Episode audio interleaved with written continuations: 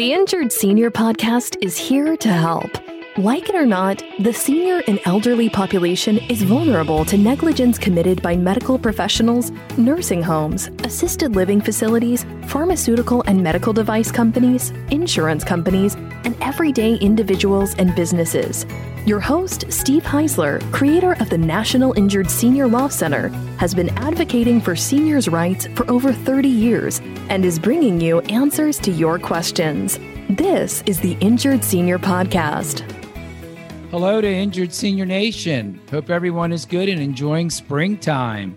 This is Steve Heisler, CEO and founder of the National Injured Senior Law Center, and you are tuned in to the Injured Senior Podcast.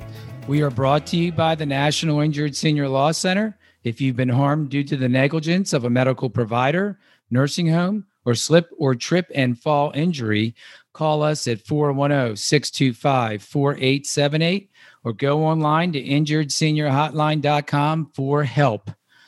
Speaking of slip or trip and fall injuries, uh, Injured Senior Nation, today's episode is going to focus on the six steps to take after a slip or trip and fall injury. So, number one, if you're injured at a convenience store, you're injured at a state fair, you're injured anywhere, which results in a slip or trip and fall injury, report the incident. That is so important. If you don't report the incident, it's like it never happened. All right. So let's start out by making sure that it's reported. Now, if you are not able to report it, uh, say that you're lying on the floor at uh, a dollar store that you just tripped over a box and your bone is broken or your head is bleeding profusely, then you're not really going to be in a situation where you can just get up and go ahead and report it to the manager. Of course, if that's a situation and the injury is catastrophic or is significant, more likely than not, you're not going to need to report it because the staff or the personnel, the manager for the store or for the uh, establishment, the facility, they're going to come and they're going to document it themselves. However, if they ask you to go out and fill out an incident report and you're not able to even get up and you're waiting for the ambulance, you can politely decline. All right. You do not want to fill out an incident report when you are not even potentially at your best maybe you went are going in and out of consciousness or you're in so much pain from the broken leg or from your broken arm that you can barely concentrate and barely stop from just starting to cry. So i would tell you that you should not fill out an incident report if the pain is so bad or the trauma is so bad that it's just not even appropriate to fill it out at the scene of, of the incident right after it happened okay? Now you can go back to that store and fill out the incident report when you get better. And when I say get better, I don't mean three months down the road. You might forget all the details about what happened. No, I, I would think you might want to go back, say, when you get discharged from the hospital, or when you get released from the urgent care, or when you're feeling a little better. If you're afraid you might forget some details, you definitely want to write them down at your house or at your apartment or your condo when you're in the safety and comfort of your home to kind of write out what happened. Okay. Then you can go back and you can fill out the incident report. Now, if you are able to get up and you're hurt, but you're not hurt so badly that you can't concentrate or really can't focus, you can go and you can ask for a form or paperwork to fill out.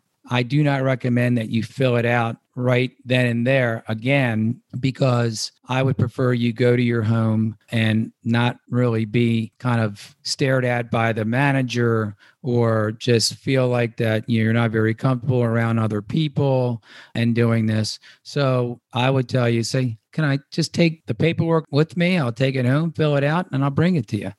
If they say no, then don't take their paperwork and you can fill out your own report and email it to the manager of the store. But either way, this is what I want you to put in the report. So you want to put what happened, such as, oh, I slipped on banana peel on the floor, or I tripped over a box as I turned the corner, or a big box fell from uh, the shelf and fell on my head. I know it sounds a little humorous that, you know, that something fell on your head from a shelf, but it happens all the time, especially in these big box stores. You also want to put in the report where it happened. So it happened in aisle five, it happened in the dairy section.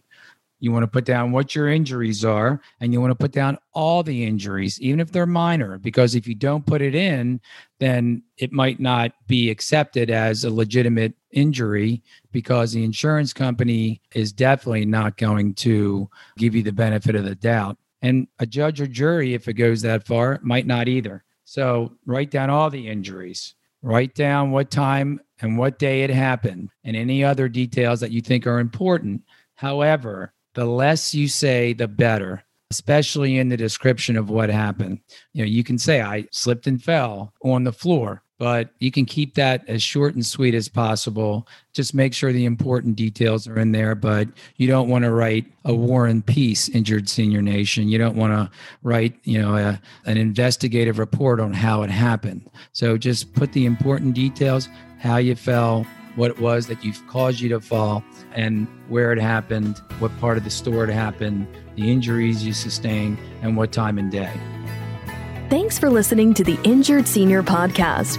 If you enjoyed the podcast, please rate, subscribe, review, and share on Apple, Google, or wherever you get your podcasts. Connect with us at injuredseniorpodcast.com and sign up for our newsletter.